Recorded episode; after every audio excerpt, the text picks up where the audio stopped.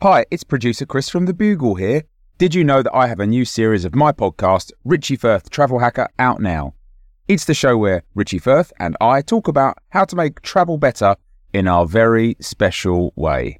In this series, we discuss Lime bikes, Teslas, the London Overground, and a whole bunch of other random stuff that possibly involves wheels or tracks or engines of some variety. God, what a hot sell this is. I mean, you you you must be so excited. Listen now. Cool fact a crocodile can't stick out its tongue. Also, you can get health insurance for a month or just under a year in some states. United Healthcare short term insurance plans, underwritten by Golden Rule Insurance Company, offer flexible, budget friendly coverage for you. Learn more at uh1.com. It's that time of the year. Your vacation is coming up. You can already hear the beach waves, feel the warm breeze, relax, and think about work. You really, really want it all to work out while you're away. Monday.com gives you and the team that peace of mind. When all work is on one platform and everyone's in sync, things just flow wherever you are. Tap the banner to go to Monday.com.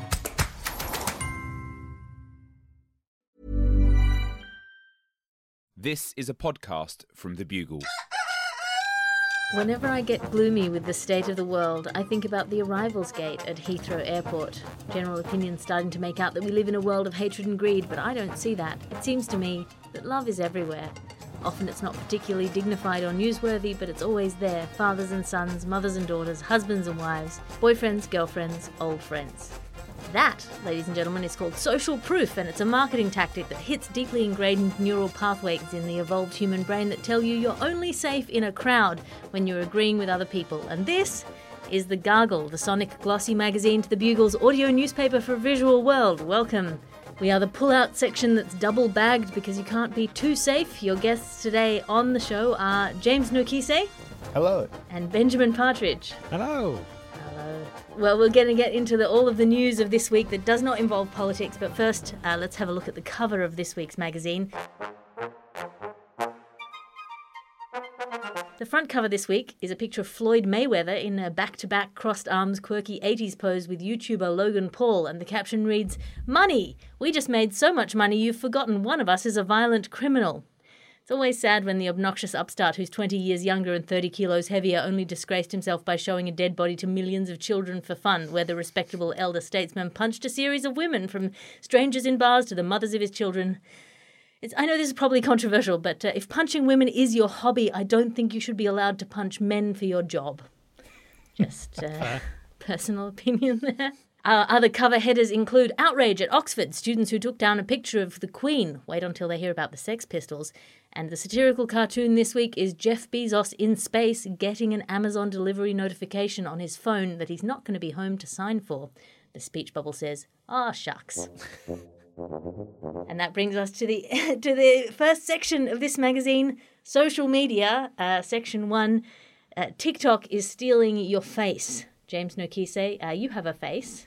I Can do. you tell me a bit more about this story? Look, this is weirdly not political, but also what we've always deeply feared. And that is uh, TikTok is just going to go in there and take uh, all of our privacy, um, uh, particularly our face prints and voice prints. Um, I'm not smart enough to know what a face print is. Uh, I'm guessing it's just a print of your face. Uh, but TikTok's stealing it, uh, and they, they, they, we don't know what they're using it for. Um, I don't know what my face or voice print would be used for. I can't even sneak you into New Zealand uh, using this face print and voice print.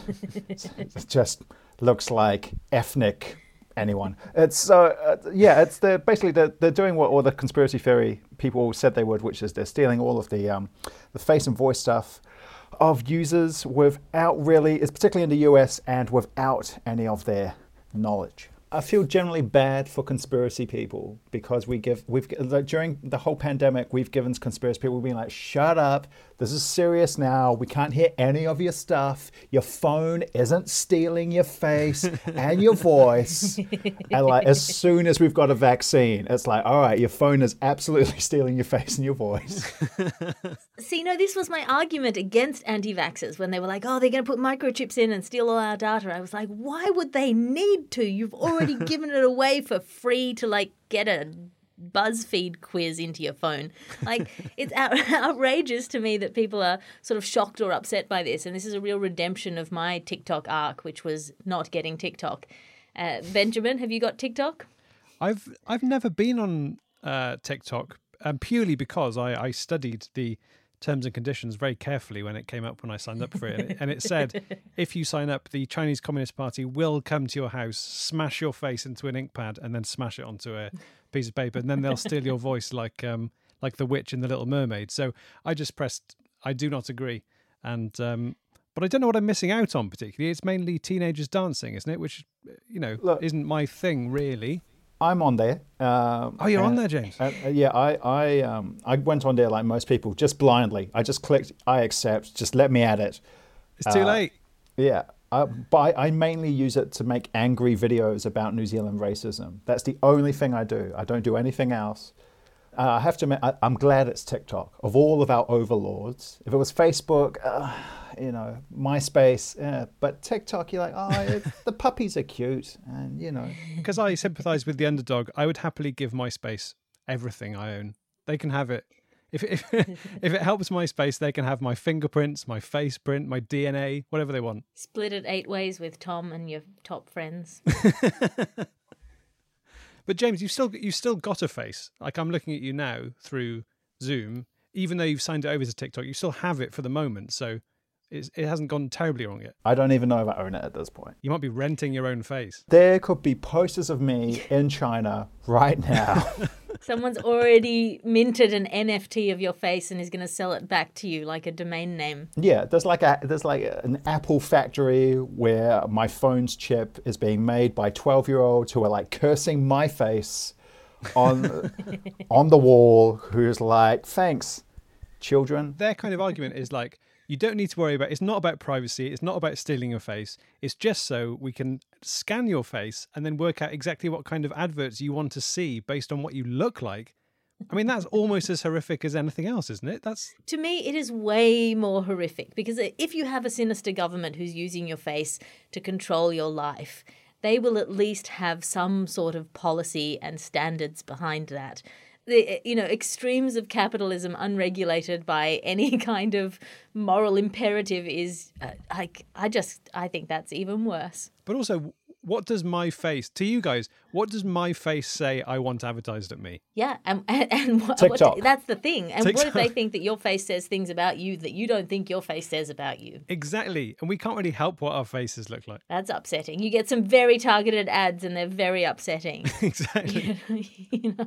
have you thought about facelifts yeah it's horrific Yeah. I think there is. I think you've hit on something else. That there is something like because we know that TikTok is owned by China, that does play a little bit into that. You know that classic old yellow fear from back in the like the Cold War days, and uh, because I mean, we just say Uber. I've just said the word. I'm gonna get both an offer of a ride and a meal request by the end of this episode on my phone. My phone is too close to me like just to say the word. But I think there is that thing because it's China that we go, oh, well now it's uh, it's the bad social media. Well, I think that Australia and New Zealand, particularly being in the backyard of the superpower that is China, have always had a difficult time distinguishing between China and the Chinese. One being a slightly sinister force, and the other one being people who make delicious food. That's true. That's true. We we we struggle in New Zealand with the concept that Chinese people were here before Pacific Islanders were. They were they were here during the gold rush in the 1800s, uh, and we we're like, no, they weren't. They they were here just on the corner in the 70s, making me food. I didn't know that. That's amazing. Yeah, So when, when did Pacific Islanders arrive in New Zealand? Uh, post-war, primarily. Yeah, it just it just came in. Yeah, basically like most immigrants, New Zealand needed a workforce, and no one wanted to do it, so we just kind of showed up. And we're like, yo, Our next story in our tech section is a Facebook story. Uh, the newest technology is, of course, always recycling the oldest technology. Facebook is now getting ready to launch its newsletter platform. Benjamin, uh, you know about the news. Well, yeah. Um, so they have decided that newsletters are the the hot new thing, and so they're starting as um, a thing called Bulletin, and uh, they're, starting off with I think they're employing professional writers to write these kind of bulletins that you can sign up to, and I think maybe eventually pay for. But the main thing is they've decided they don't want anything political or divisive, which coming from Facebook's pretty mad. I mean, if you look at the rest of Facebook, it's just like a sort of kaleidoscope of like racism and conspiracy theories and and you know people you knew at school getting divorced for the fifth time even though they were 35 um, that's a bit judge, judgmental, isn't it? You can get divorced as many times as you like. I want to say that here. But yeah, I mean, I don't know what these bulletins are going to be. Like, I look forward to signing up to the Aunt Sunset's Nice bulletin or the look at these pictures of nice birds bulletin. I mean, now I'm saying that, those do sound quite good. I think it's a wonderful thing, and I, I, I applaud this embracing of old media. Apparently, Twitter is now going to uh, allow you to post your things literally by nailing them to a church door uh, to get your ideas out there. Uh, what would your ideal non-political newsletter be, James Nokise? See, I don't know if it exists. I feel like we live in a world where everything can be political. But if I was going to have one, it would be the NBA playoff bulletin, which thankfully exists in the form of an app.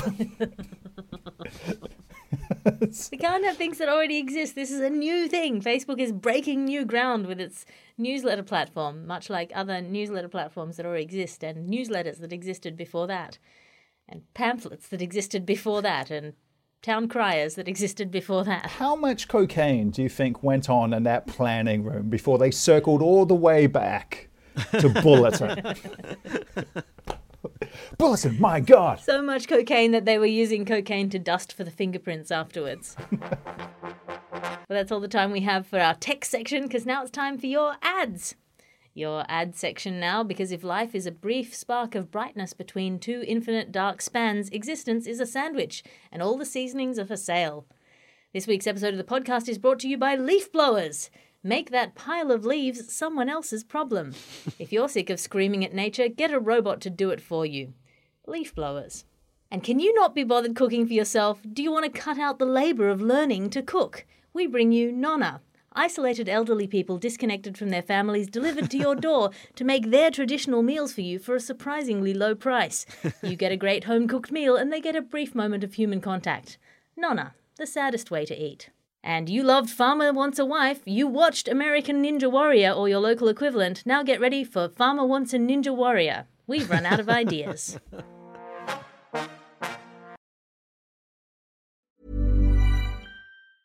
It's that time of the year. Your vacation is coming up. You can already hear the beach waves, feel the warm breeze, relax, and think about work. You really, really want it all to work out while you're away. Monday.com gives you and the team that peace of mind. When all work is on one platform and everyone's in sync, things just flow wherever you are.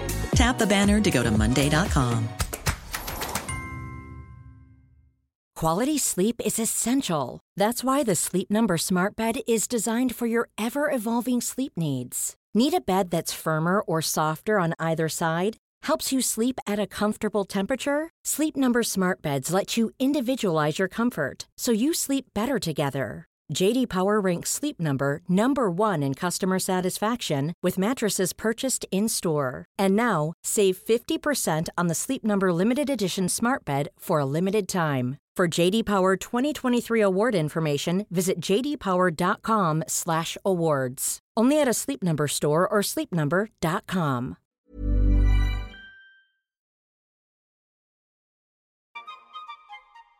And that is all we have time for for your ad section because now it's time for our section number two animal news.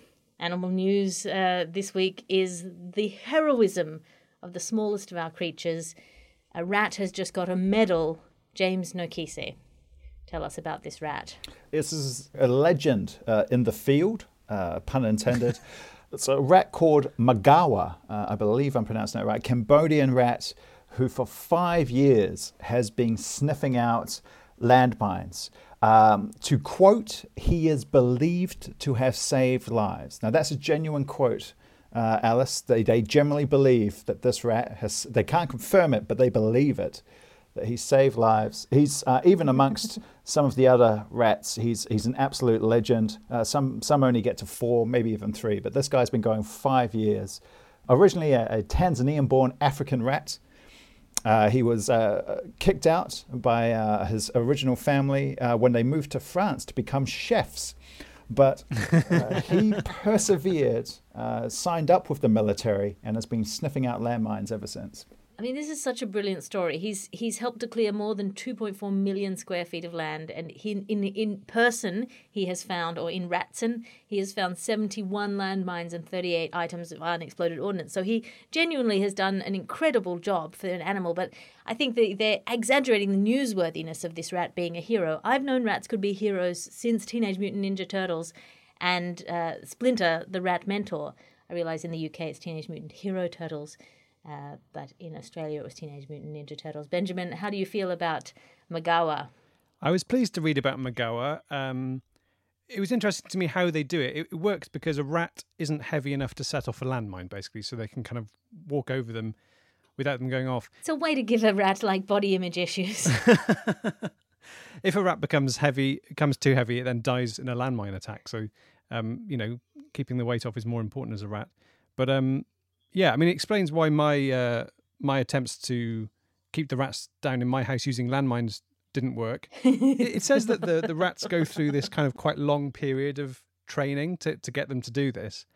And I'm not here to tell the you know the Tanzanian army how to do things, but I can think of a way of checking for mines using rats without without any training. You know, the, the rats might not last that long, but you know, if you sort of weigh them down, just send them out across the field, uh, you've saved yourself years of training. And rats are basically um, sort of they're they're like a replenishing, you know, resource. So I, I just think they're they're sort of wasting their time. Just send the Australian mouse plague over there. Yeah, exactly. Um, he's a giant pouched rat, uh, which I believe in Australia you call a kangaroo. So um, there's a bit of interest. We should be clear on this, Alice. No one has checked that rats understand the concept of awards. Um, so we probably would have been happy with cheese. Yeah, or, or even whether they understand the concept of landmines. I'm not sh- quite sure what he's thought he's been doing the, this whole time, yeah. which questions, uh, you know, whether he is a hero or not. If if subjectively he felt like he was searching out poison to poison children with, you know. Also, they've given him this gold medal, which now potentially makes him heavy enough to set off a landmine. It hasn't been well thought through. it's a lovely idea. Also, he says that he's um he's now reached retirement age, so he's being pensioned off. But we kind of know what what happens. You know, he's a few days away from retirement. He's called in for one last job. I think we know what's happening to Magawa. So uh, just want to say thank you, little guy, and um, you know, enjoy the big rat pile in the sky. And that brings us to the end of section two. Now it's time for your reviews section. Both of our magnificent guests have brought in something to review out of five stars. Uh, James Nokise, what have you brought in? Um, look, I thought long and hard about what I could review here, um, and I've decided to uh, review Australia. Been keeping an eye on it in New Zealand because we've got a travel bubble uh, opening up with them. Uh, they've done pretty well um, on the health front, human rights front, a little bit suspicious, um, but uh, it's still very sunny and still very warm. So would recommend. I know they want five stars, but uh, it's New Zealand, so we only have four. Have That's four a stars. that's a flag-based joke for you, Benjamin. You got to look at both flags to appreciate it. I loved it. It reads like a three, but I know that extra star is because you got a, you, you got your wife from here. I am nothing if not a corrupt reviewer. Benjamin Partridge, what did you bring into review? I'm reviewing the experience of cupping a duckling in your hand, which is um, something that I did this weekend. I'm going to break it down into the classic pros and cons format. So, pros, first pro, it's relaxing because you can't focus on anything else apart from not accidentally crushing the duckling. Uh, in much the same way that we'd all drive more carefully if we all had a baby strapped to the front of our cars, holding a duckling at all times would provide a, a useful solution to the modern cluttered brain. Second pro is softness. These things are mondo soft. They're like an almost unbelievable level of soft. In fact, when you're holding one, it takes almost all of your willpower to stop yourself wiping your ass with it. Um, third pro, it makes you think about the duck that it will become when it grows up and just how delicious ducks are. Uh, duck for me is definitely a Hall of Fame meat. Uh, in the cons, there aren't many cons, to be honest. One is that without your glasses on, it can look like a discarded tennis ball. Do not, I repeat, do not hit it with a racket. Uh, the other is the major con, the only one major con. It's the same con that applies to all living creatures, man and beast. No matter how cute it looks, it has an anus. and this mini potential Vesuvius will leave your hand looking like the smouldering remains of Pompeii and Herculaneum unless you are careful. Don't make the same mistake I did this weekend. So, in conclusion, cupping a duckling in your hand is the ultimate metaphor for life. If you grab it with both hands, it can be wonderful and transformative. But you have to make sure you grab the right end. With a duckling, as with so many things in life, when you hold on to it, make sure the anus is facing the other way. Four stars. Two brilliant four star items there in our review section, which brings us to our next section. Section three tech news, more tech news, and this is tech satire news. A South Korean industrial designer has made a, a joke, which actually I think is quite a good idea. It's a, a, little eyeball that you strap to your head, and every time you look down to look at your phone, the eyeball opens up and alerts you if you're going to bump into anything. So, in in in in a way. Uh, this is a thing that I think, although it was invented as a joke to draw attention to people's like zombified walking around with their phones, when I look at that, I think, well, that would be good because then I wouldn't have people walking to, into me in the street. Uh, uh, Benjamin, how do you feel about this? I don't like it at all. Um, it, it's it's meant to be satirical, right? Is the idea? Um, yes. It's not like an actual piece of technology. I just don't like. It is an actual piece of technology, but it's a sarcastic piece of technology. yeah. This industrial designer has actually invented this thing, and it is functional.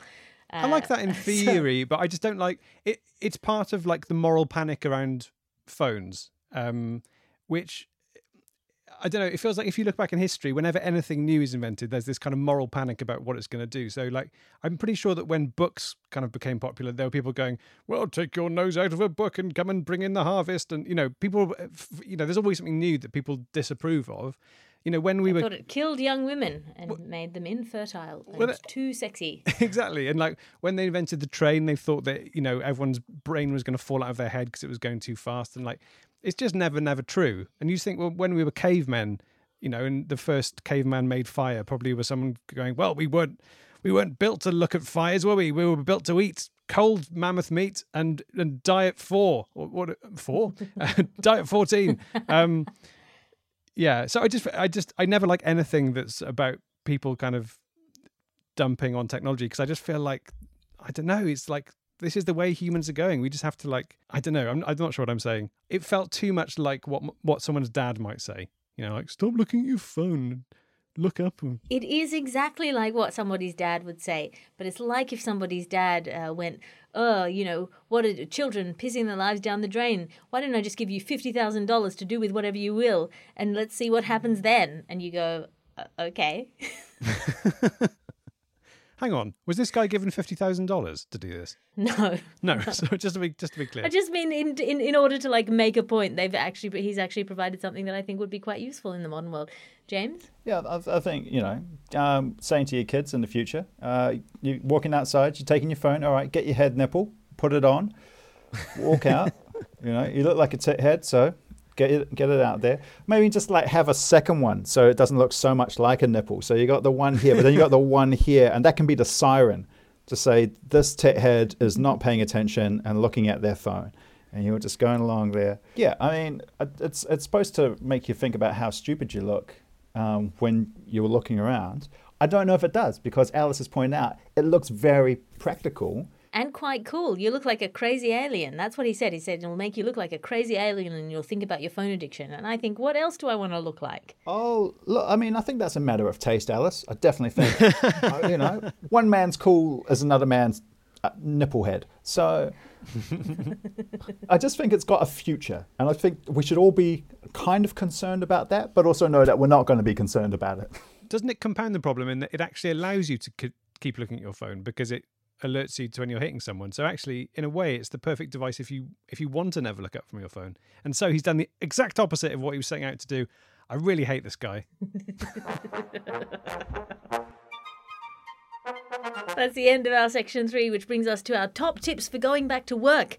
A lot of people are heading back into the office and having to engage with human beings after long periods of having worked from home. A few top tips for getting back into the office. Don't go anywhere near the photocopying machine. It is much more likely to cut you than any vaccine is to give you a side effect. that lady who brought in cupcakes is just trying to mask her eating disorder by making you fat. and yes, your boss is as much of an asshole as you thought he was. It wasn't just the tonal ambiguity of email. James, have you got any suggestions for those people getting back into work? Underwear. You just got to remember it, guys. All right. And you spent months just like throw the pants on, boom, off you go. All right. Especially for the guys out there, all right, because you, you're a bit used to go to the bathroom. Then just don't worry what happens afterwards. All right. Underwear, guys. keep it safe. Keep it safe. Keep it dry. No, James, it's the new normal. We need to embrace it. I don't need to see those drips, mate.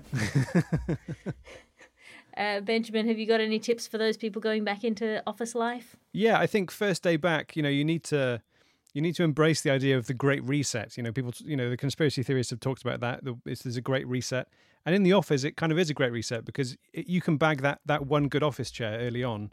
Um, that you know that someone else bagged years ago. This is your chance to actually get that good office chair now. So go in first day, maybe six a.m. Nail the office chair, get it in your space put like a passive aggressive sign on it saying like this is my office chair like people do in offices and uh, that's yours now for the next 20 years until the next pandemic cough on the chair cough on the chair yeah you need yeah or yeah a little bit of piss anything just to make sure that chair is yours now I feel like you you may not have really got into the swing of the being back among human beings, but I, I appreciate the Machiavellian approach. That brings us to the end of our top tips for getting back to work section. Now it's time for section four, which is religious news. And a giant replica of Noah's Ark uh, was sitting on the dock in Ipswich in 2000. Uh, has been there since 2019 and has been deemed unseaworthy. Which is a real turn up for the books. Uh, James Nokise, you were brought up religiously. What have you got to say about this ark? I'd say, where is your God now? Is what I would say. but also, I, I love I love that they have made a replica of Noah's Ark, and I believe the the quote is that the vessel will remain detained until the deficiencies have been put right. I was like, key key to thing of each deficiency. Yeah, key thing of an ark, it's kind of got to you know be able to float during a flood. Yeah, well, I'm fascinated by the arc of this ark, which was apparently not built to be uh, seaworthy. But I mean, they never say in the Bible that God gave Noah a blueprint. He just said to build a boat. Was he a boat builder? I don't know. I haven't read the Bible for a long time. There's a really great film with Russell Crowe. It's basically a documentary if you ever want to learn about it. Benjamin, how do you feel about the ark? I mean, I don't mean to be rude. You know, people from Britain will know this. People say that East Anglia is a is a bit backwards as an area, but the presence of Noah's Ark is a bit on the nose. I think it says that, that it's it's only half the size of the ark as described in the Bible, which means that there would only be room for one of each animal, which is a particularly tragic version of the story where Noah and his family just slowly watch every species of animal on Earth go extinct in front of them on a boat. the funny thing about the Noah story is, so I I was brought up a Christian. I used to go to Sunday school, and Noah is quite a big part of when you're it's quite a kidsy story isn't it? Because it's got all animals in it and it's one that kids can really get into. A lot of childhood education is very animal based for the modern world. I mean yeah, we talk think- about the kind of the sarcasms about modern technology but you'd think that i've never needed to know what a cow sounded like really. I've certainly never needed to know anything about a dinosaur, but they were touched on quite a lot uh, throughout primary school. Um, but yeah, as an adult, then, if you go back to the Noah story and you keep reading after the bit where the boat lands, it gets super weird because, I mean, there's a kind of incest thing going on because obviously there's only one family left on Earth. But also, there's a whole bit where Noah um, sees his son's wife naked or something, and then no, no, that's not right. He he builds a vineyard, um, and then gets drunk, and then gets naked in front of his family, and then out of shame he has to go and live in a tent for a bit. I think this is a Are you aware of different this is a different Russell Crowe film. I think that's the one he did with Ridley Scott. I don't know if that made it into the Russell Crowe version. Um, I, I I mean, first of all, let's launch a podcast where you you tell badly remembered Bible stories.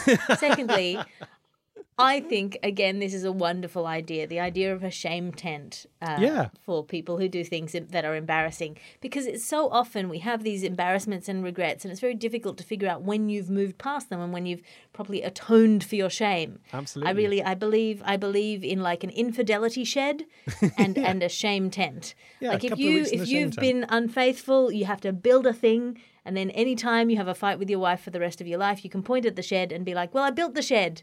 We're over it." Alice, I, I know we missed Edinburgh last year, but I feel you're just describing a festival, mate. That's a Spiegel tent and like venue five.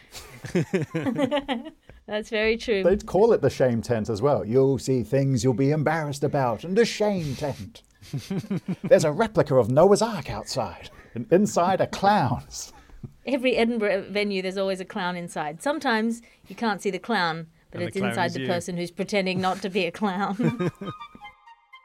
Which brings us to the end of today's show. Let's flip through our ads. Uh, there's a, some ads here for mood rings. Remember, mood rings? They're back now with only two colours outraged and outraged by outrage. Uh, as well as an ad for the elderly. The elderly, resent the thing you'll become. Uh, James Nokise, have you got anything to plug? Uh, I'll have a new season of Eating Fried Chicken in the Shower, uh, my little podcast where I eat fried chicken in the shower, uh, coming out soon. Oh God, that sounds good. It's really good. He talks about mental health with all sorts of interesting people. I Are they also in the recommend shower? podcast. They're also in the shower, also eating chicken. They Are are you also in the same shower. or are you in separate Yep. showers? Same shower. In the same shower, Holy chicken. shit! not nude. Oh my God, you've got a new listener already. I can't wait. Benjamin Partridge, what have you got to plug? I would like to plug um, a newish podcast I've started doing called Three Bean Salad. It's kind of in the you know three wankers having a chat uh, genre. Myself, Mike Wozniak, and Henry Packer, and um, we've been doing it for a few weeks now. And, and for some reason, we mainly end up talking about birds. So if that's what you like, and we're not in a shower, we're not eating birds, we're just talking about birds. But yeah, do give it a go. Three Bean Salad. That sounds delightful. Thank you to Stefan Chilcott for the ARC story. Send in your story suggestions to at Hello Garglers on Twitter. This is an Alice Fraser and the Bugle podcast production. Your editor today is Ped Hunter. Your executive producer is Chris Skinner. I'm Alice Fraser. Find me online at, at aliterative on Twitter and Instagram. That's A L I T E R A T I V E. Or sign up to my Patreon, patreon.com slash Alice Fraser, for all of my podcasts, uh, stand up specials, and my weekly Tea with Alice salons. I'll talk to you again next week. Bye. You can listen to other programs from The Bugle, including The Bugle, The Last Post, Tiny Revolutions, and The Gargle, wherever you find your podcasts.